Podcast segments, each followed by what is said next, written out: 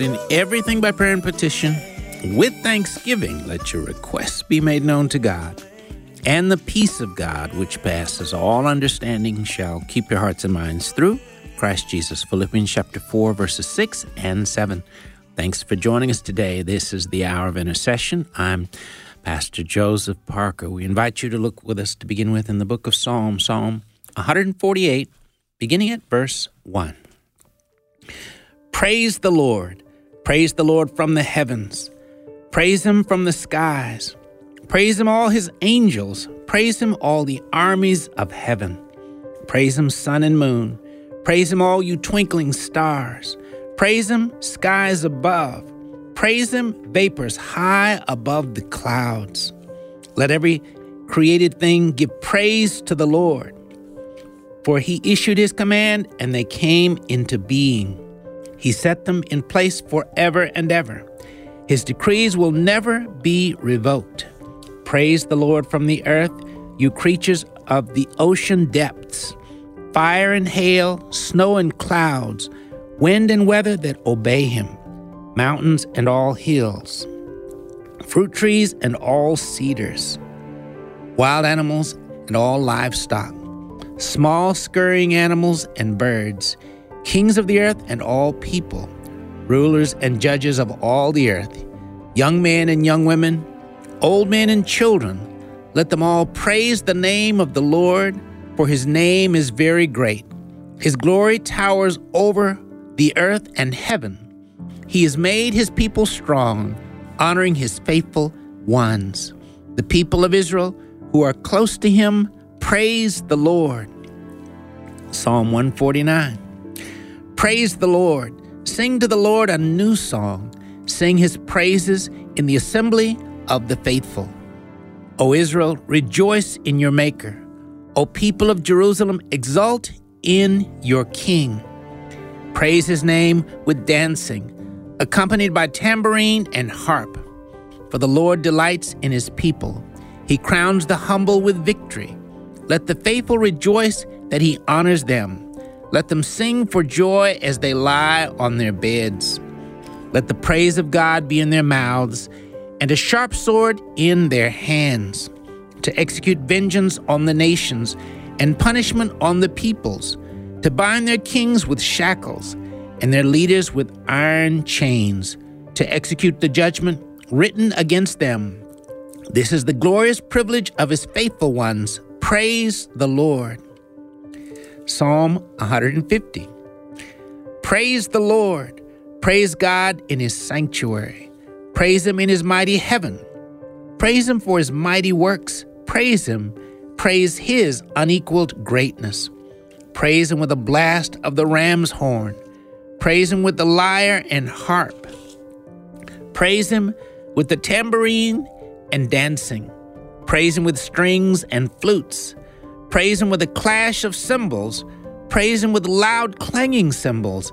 Let everything that has breath sing praises to the Lord. Praise the Lord.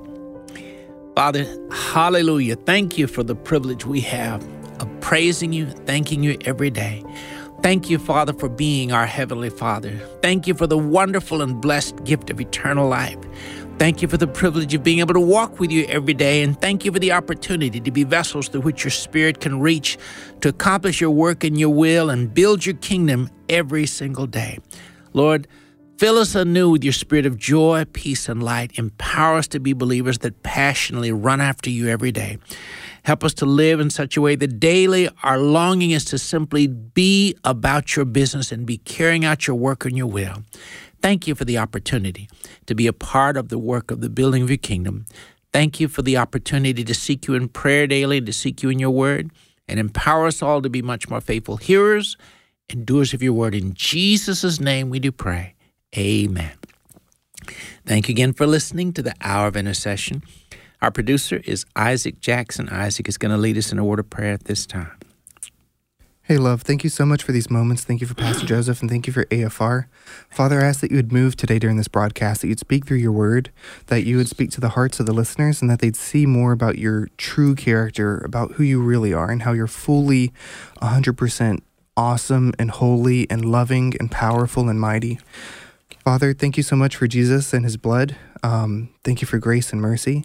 And Father, I ask that you'd grow us in maturity and in holiness and that you'd build your kingdom here, even now, and in our hearts. In your holy name, amen. Amen. Amen. Thank you, Isaac. And thank you again for being a part of our listening family here on the Hour of Intercession.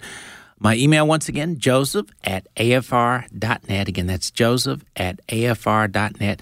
One of the prayer tools that we Uh, we offer and share with listeners is entitled Kingdom Prayers, and it has 10 Bible based prayers that are very productive for us to pray on a daily basis. If you'd like to get a copy, simply email us, joseph at afr.net. And remember this everyone can use help, strength, and encouragement in their prayer life. We're called to be a people given to prayer, and even the church is referred to as the house of prayer.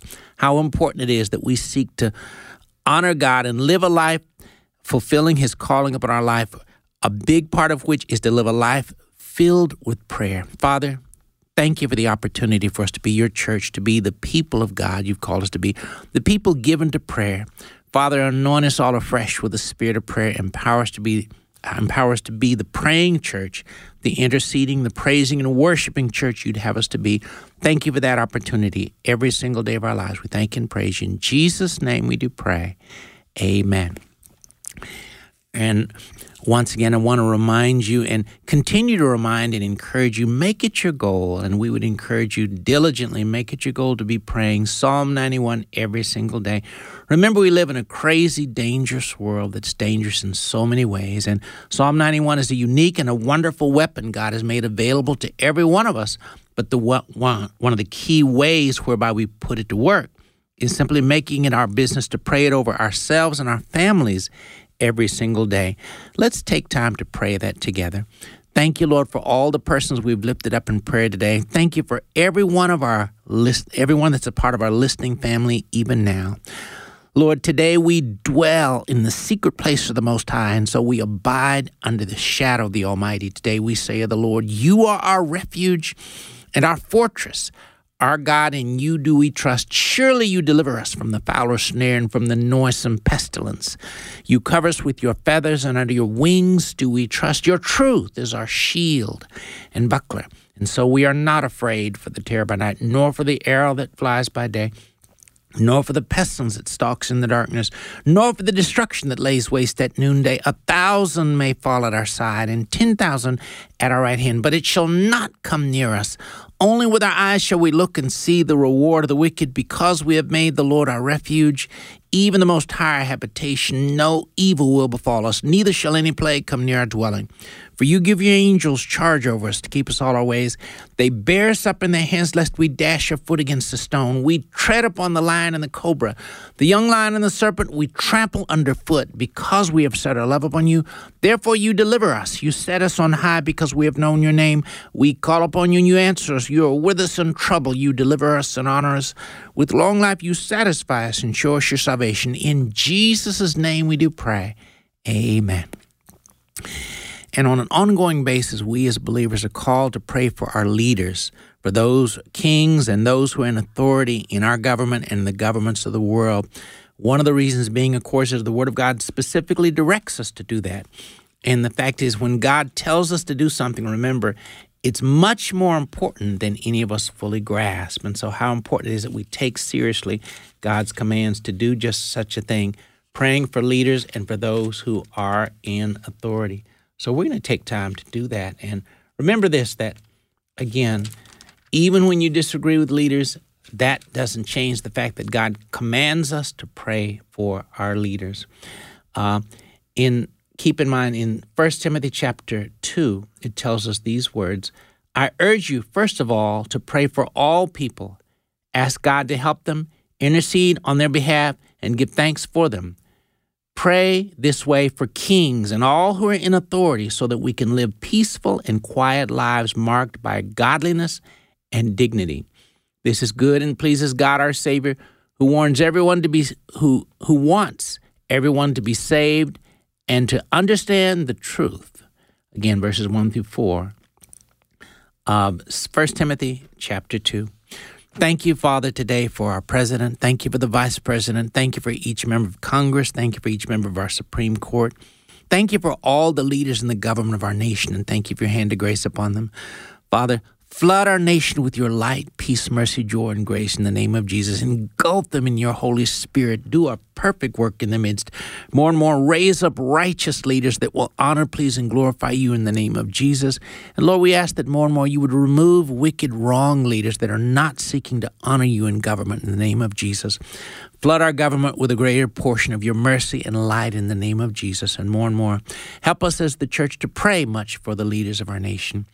Father, thank you for our nation as a whole. Flood the United States of America with your light, peace, mercy, joy, and grace in the name of Jesus. Send forth many more laborers into our nation who will proclaim the gospel and proclaim your truth in all the places you'd have it to be proclaimed in the name of Jesus.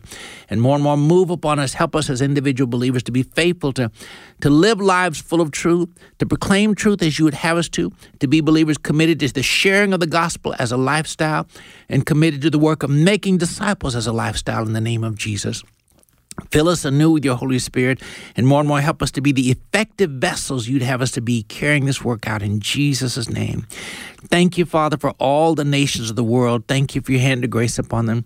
Send forth many more laborers into every nation of the world in the name of Jesus. And more and more help the church to be the faithful, bold, and committed church you'd have us to be in all the nations of the world in Jesus' name. And Father, more and more we pray for the leaders and the governments of all the nations of the world. Flood all the nations with your light, peace, mercy, grace, and joy. Flood the governments of all nations more and more with your light, peace, mercy, grace, and joy. In Jesus' name, thank you for us again as a nation. And thank you for us. Thank you for us as the church, and thank you for us as a nation, Lord. Uh, thank you for your hand of grace upon us, Father. Help us as the church and as a nation to put you first. Help us to make no graven images. Help us, Lord, to not take your name in vain. Help us, Lord, to remember the Sabbath day to keep it holy. Help us, Lord, to honor our fathers and our mothers.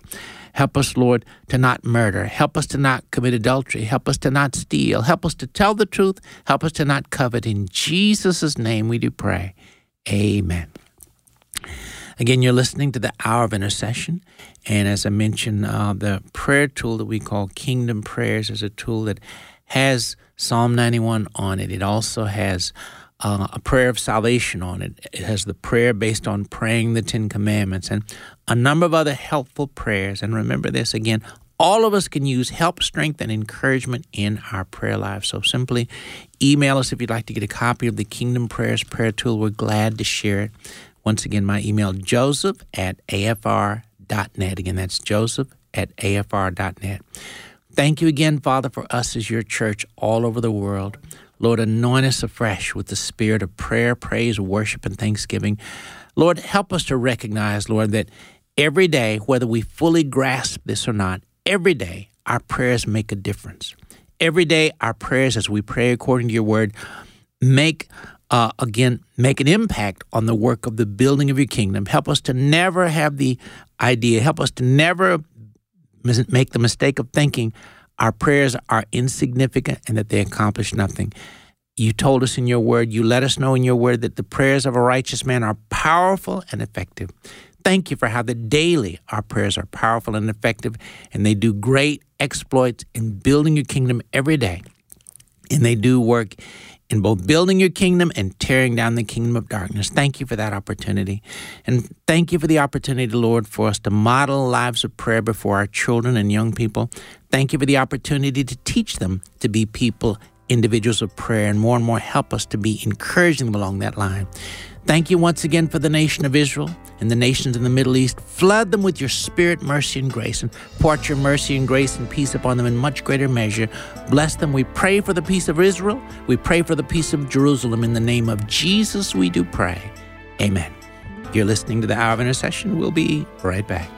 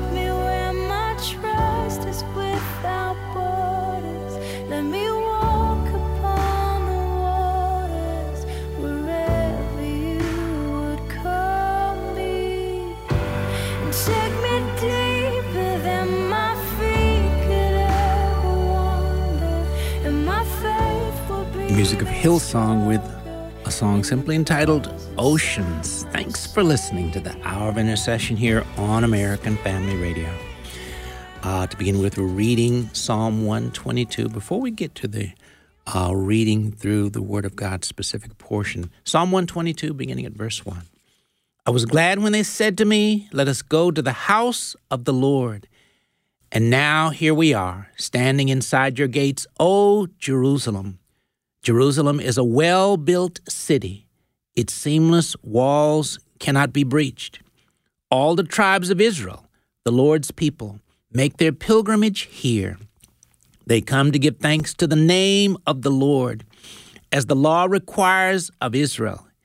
Here stand the thrones where judgment is given, the thrones of the dynasty of David. Pray for peace in Jerusalem. May all who love this city prosper. O Jerusalem, may there be peace within your walls and prosperity in your palaces. For the sake of my family and friends, I will say, May you have peace. For the sake of the house of the Lord our God, I will seek what is best for you, O Jerusalem. Thank you once again, Father, for the nation of Israel. Thank you for your hand of grace upon them. Thank you for your mercy at work in their lives. Father, pour out in much greater measure your mercy, light, grace, peace, and power upon the nation of Israel in the name of Jesus. Lord, send forth many more laborers into the nation of Israel who will proclaim the gospel and proclaim the fact that Jesus is our Messiah and He's the Lord. And I pray that you'd raise up many more laborers to go into the nation of Israel to proclaim the gospel, bring many to Christ, millions to Christ for your glory in Jesus' name, Lord. And help the church to shine brighter than ever as they proclaim the truth of the gospel in the nation of Israel in the name of Jesus. Thank you for all the nations in the Middle East, Father. Flood them with a greater portion of your mercy, light, grace, peace, and joy as well. Send forth many more laborers into all the nations of the Middle East in the name of Jesus, so that many would go forth to proclaim the gospel and bring many more, millions more to Christ in the name of Jesus in the midst of all that's going on. More and more, ra- raise up your church to be the church you'd have us to be, proclaiming boldly your word, your truth, and the gospel of Jesus Christ in the name of Jesus. More and more, help us to recognize it. The gospel and your word is what the world desperately needs. Help us to be, as the church, about your business of proclaiming Jesus and your truth to the world. We thank you and we praise you. In Jesus' name we do pray. Amen. We continue now reading through the Word of God as we pick up now in the book of 1 Samuel, 1 Samuel chapter 17, beginning at verse 1. The Philistines now mustered their army for battle and camped between Socoh in Judah and Azekah at Ephes Damim. Saul countered by gathering his Israelite troops near the valley of Elah, the valley of Elah. So the Philistines and Israelites faced each other on opposite hills with the valley between them. Then Goliath, a Philistine champion from Gath, came out of the Philistines' ranks to face the forces of Israel. He was over nine feet tall. He wore a bronze helmet, and his bronze coat of mail weighed 125 pounds. He also wore bronze leg armor, and he carried a bronze javelin on his shoulder. The shaft of his spear was as heavy and thick as a weaver's beam, tipped with an iron spearhead that weighed 15 pounds. His armor bearer walked ahead of him, carrying a shield. Goliath stood and shouted a taunt across to the Israelites. Why are you all coming out to fight? He called. I'm the Philistine champion, but you are only the servants of Saul. Choose one man to come down here and fight me. If he kills me, then we will be your slaves.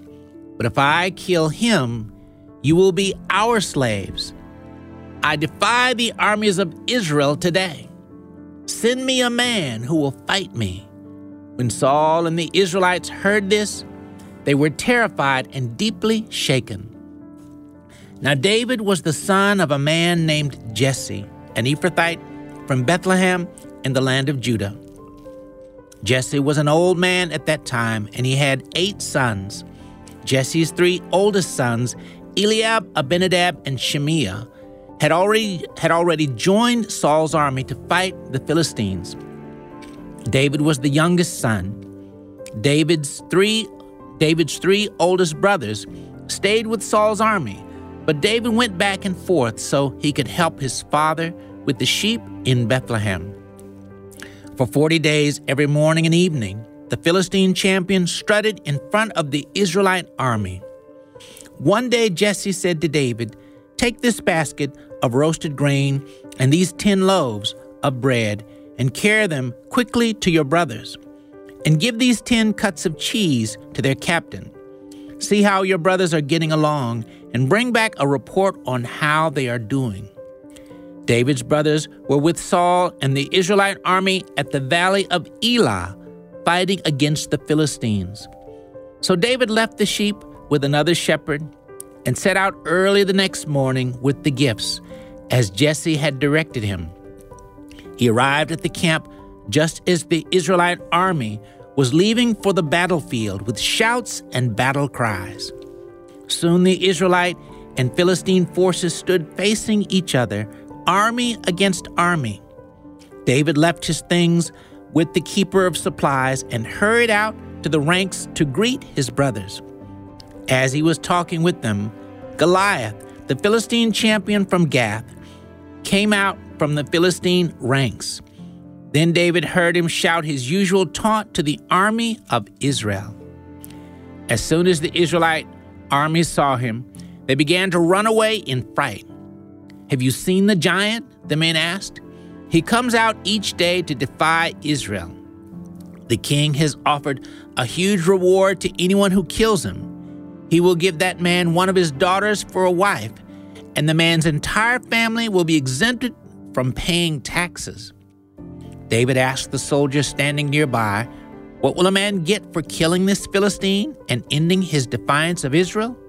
Who is this pagan Philistine anyway?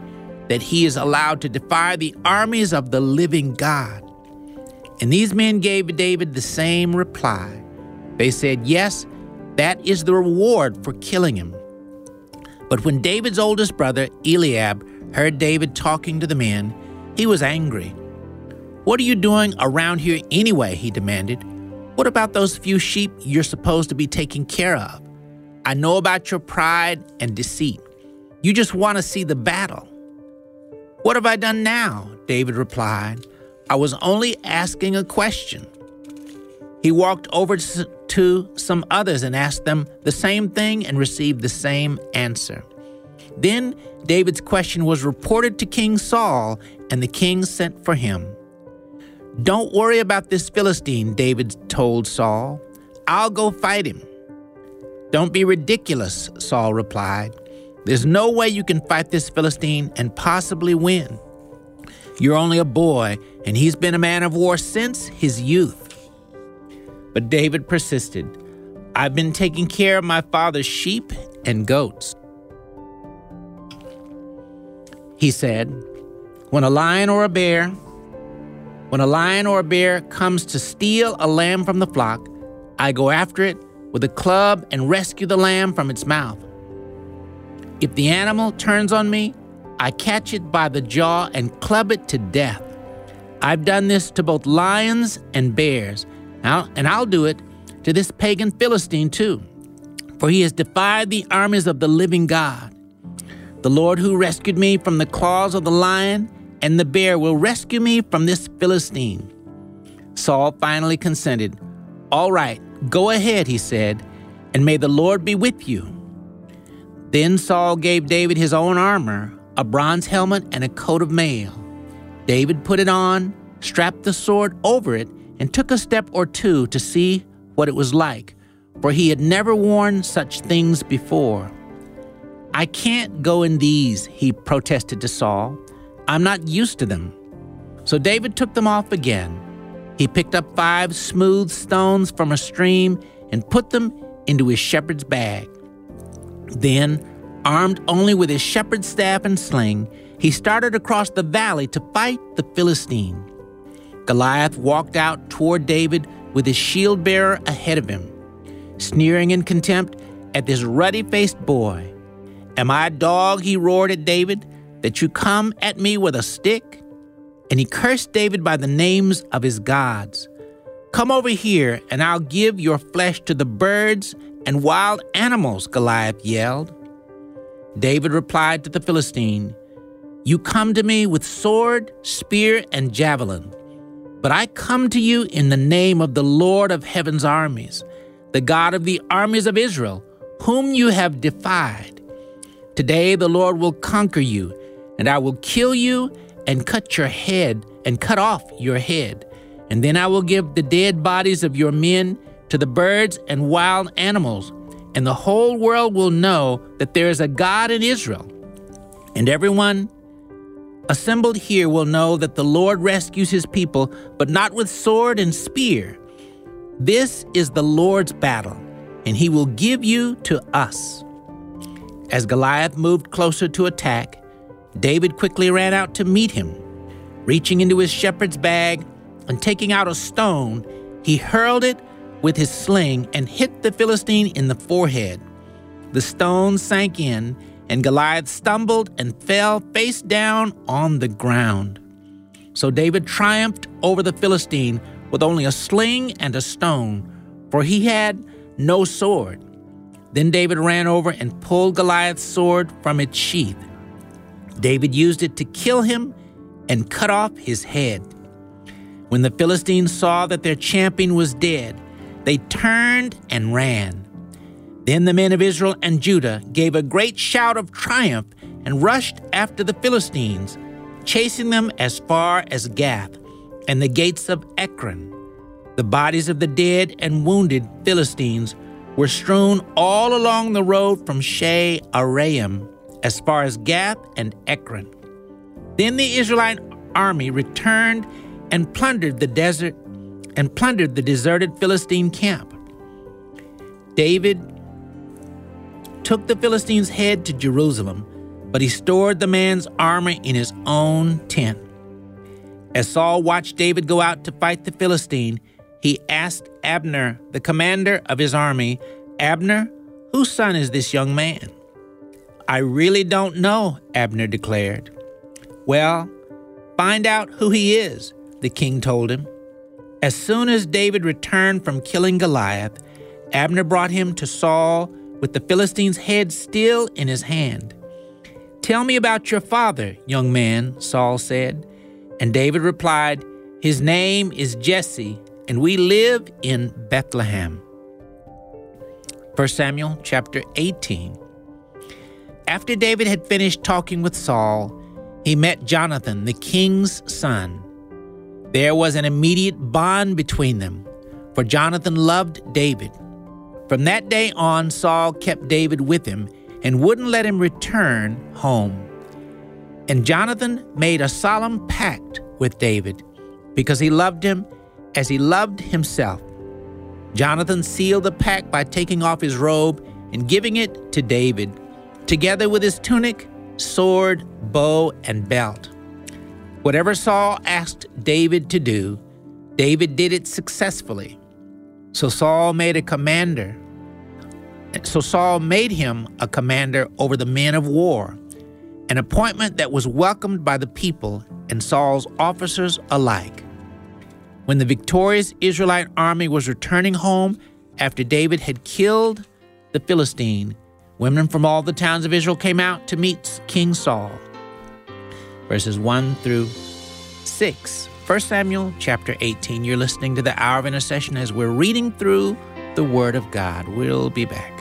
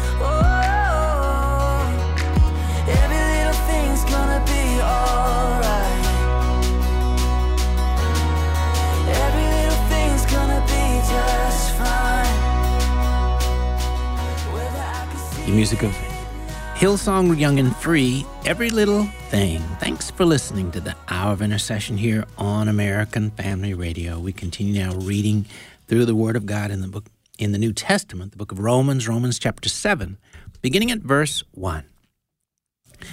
Now, dear brothers and sisters, you who are familiar with the law, don't you know that the law applies only while a person is living? For example, when a woman marries, the law binds her to her husband as long as he is alive. But if he dies, the laws of marriage no longer apply to her. So while her husband is alive, she would be committing adultery if she married another man. But if her husband dies, she is free from that law and does not commit adultery when she marry, when she remarries. So my dear brothers and sisters, this is the point. You died to the power of the law when you died with Christ. And now you are united with the one who was raised from the dead. As a result, we can produce a harvest of good deeds for God. When we were controlled by our old nature, sinful desires were at work within us. And the law aroused these evil desires that produced a harvest of sinful deeds, resulting in death. But now we have been released from the law, for we died to it and are no, and are no longer captive to its power. Now we can serve God. not in the old way of obeying the letter of the law, but in the new way of living in the Spirit. Well, then, am I suggesting that the law of God is sinful? Of course not. In fact, it was the law that showed me my sin. I would never have known that coveting is wrong if the law had not said, You must not covet. But sin used this command to arouse all kinds of covetous desires within me. If there were no law, sin would not have that power. At one time, I lived without understanding the law. But when I learned the command not to covet, for instance, the power of sin came to life and I died. So I discovered that the law's commands, which were supposed to bring life, brought spiritual death instead. Sin took advantage of those commands and deceived me. It used the commands to kill me. But still, the law itself is holy, and its commands are holy and right and good. But how can that be? Did the law, which is good, cause my death? Of course not. Sin used what was good to bring about my condemnation to death. So we can see how terrible sin really is. It uses God's good commands for its own evil purposes. So the trouble is not with the law, but it is spiritual, for it is spiritual and good. The trouble is with me, for I am all too human, a slave to sin. I don't really understand myself, for I want to do what is right, but I don't do it. Instead, I do what I hate. But if I know that but if I know that what I am doing is wrong, this shows that I agree that the law is good. So I am not the one doing wrong. It is sin living in me that does it. And I know that nothing good lives in me, that is, in my sinful nature. I want to do what is right, but I can't. I want to do what is good, but I don't. I don't want to do what is wrong, but I do it anyway. But if I do what I don't want to do, I'm not really the one doing wrong. It is sin living in me that does it. I have discovered this principle of life that when I want to do what is right, I inevitably do what is wrong. I love God's law with all my heart, but there is another power within me that is at, that is at war with my mind. This power makes me a slave to the sin that is still within me. Oh, what a miserable person I am. Who will free me from this life that is dominated by sin and death? Thank God. The answer is in Jesus Christ our Lord. So you see how it is. In my mind, I really want to obey God's law, but because of my sinful nature, I am a slave to sin. Romans chapter 8. So now, there's no condemnation for those who belong to Christ Jesus. And because you belong to Him, the power of the life giving Spirit has freed you from the power of sin that leads to death. The law of Moses was the law of Moses was unable to save us because of the weakness of our sinful nature. So God did what the law could not do. He sent his own son in a body like the bodies we sinners have. And in that body, God declared an end to sin's control over us by giving, by giving his son as a sacrifice for our sin. He did this so that the just requirement of the law would be fully satisfied for us, who no longer follow our sinful nature, but instead follow the Spirit. Those who are dominated by the sinful nature think about sinful things, but those who are controlled by the Holy Spirit think about things that please the Spirit. So, letting your sinful nature control your mind leads to death. But letting the Spirit control your mind leads to life and peace. For the sinful nature is always hostile to God. It never did obey God's laws, and it never will. That's why those who are still under the control of their sinful nature can never please God. But you are not controlled by your sinful nature. You are controlled by the Spirit if you have the Spirit of God living in you. And remember that those who do not have and remember that those who do not have the Spirit of Christ living in them do not belong to him at all. And Christ lives within you, and Christ lives within you. So even though your body will die because of sin, the Spirit gives you life because you have been right with God. The Spirit of God who raised Jesus from the dead lives in you. And just as God raised Christ Jesus from the dead, he will give life to your mortal bodies by the same Spirit living within you. Therefore, dear brothers and sisters, you have no obligation to do what your sinful nature urges you to do. For if you live by its dictates, you will die. But if, through the power of the Spirit, you put to death the deeds of your sinful nature, you will live. For all who are led by the Spirit of God are children of God. So you have not received a spirit that makes you fearful slaves. Instead, you received God's Spirit when He adopted you as His own children. Now we call Him Abba, Father. For His Spirit joins with our spirit to affirm that we are God's children. And since we are His children, we are His heirs. In fact, together with Christ, we are heirs of God's glory.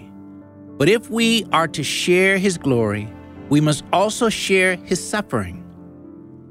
Yet what we suffer now is nothing compared to the glory He will reveal to us later. For all creation is waiting eagerly for the future day when God will reveal who His children really are.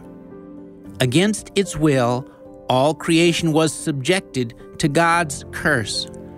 But with, eag- but with eager hope, the creation looks forward to the day when it will join God's children in glorious freedom from death and decay. For we know that all creation has been groaning as to the pains of childbirth right up to the present time. And we believers also groan, even though we have the Holy Spirit within us as a foretaste of future glory. For we long for our bodies to be released from sin and suffering. We too wait with eager hope for the day when God will give us our full rights as His adopted children, including the new bodies He has promised us. We were given this hope when we were, when we were saved. If we already have something, we don't need to hope for it. But if we look forward to something we don't yet have, we must wait patiently and confidently. And the Holy Spirit helps us in our weakness. For example, we don't know what God wants us to pray for, but the Holy Spirit prays for us with groanings that cannot be expressed in words. And the Father who knows all hearts knows what the Spirit is saying, for the Spirit pleads for us, be, for us believers, in harmony with God's own will. And we know that God causes everything to work together for the good of those who love God and are called according to his purpose for them. For God knew his people in advance, and he chose them to become like his son, so that his son would be the firstborn among many brothers and sisters. And having chosen them, he called them to come to him. And having called them, he gave them right standing with himself. And having given them right standing, he gave them his glory. Verses 1 through 30, Romans chapter 8. You're listening to the Hour of Intercession as we've been reading through the Word of God. And as we usually do before we end the broadcast, Today, if you desire to be saved, today is a wonderful day, a great day to be saved, to fully commit your heart and your life to the Lord Jesus Christ. Remember, this is a decision that has eternal results. How important it is that you know that the single most important decision in life is the decision to give your heart and whole life to the Lord Jesus Christ. If you'd like to make that step genuinely from your heart, would you simply pray this prayer from your heart and fully commit your heart and life to the Lord? Would you simply pray this prayer with me now? Lord Jesus, thank you for loving me so much that you came into this world a long time ago. You lived. You died on the cross to pay for all my sins. Three days later, you rose up from the dead so that I could be saved. Lord, I confess, I've sinned and done wrong in many, many ways. Lord, I repent and I turn from all the wrong I've done. Forgive me, Lord, for all the wrong things I've done. Lord Jesus, come into my heart.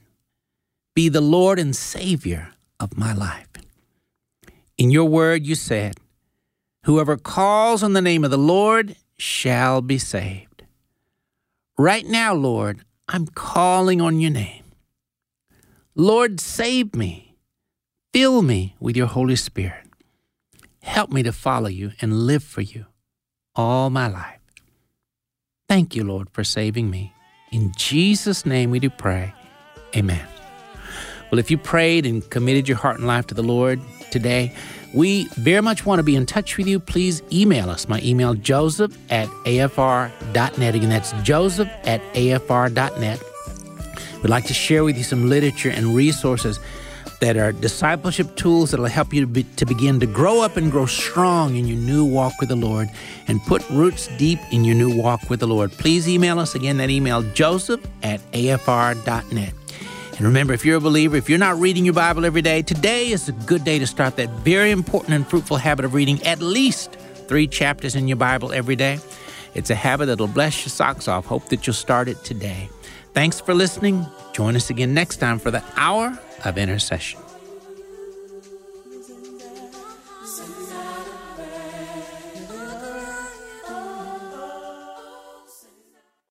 The views and opinions expressed in this broadcast do not necessarily reflect those of the American Family Association or American Family Radio.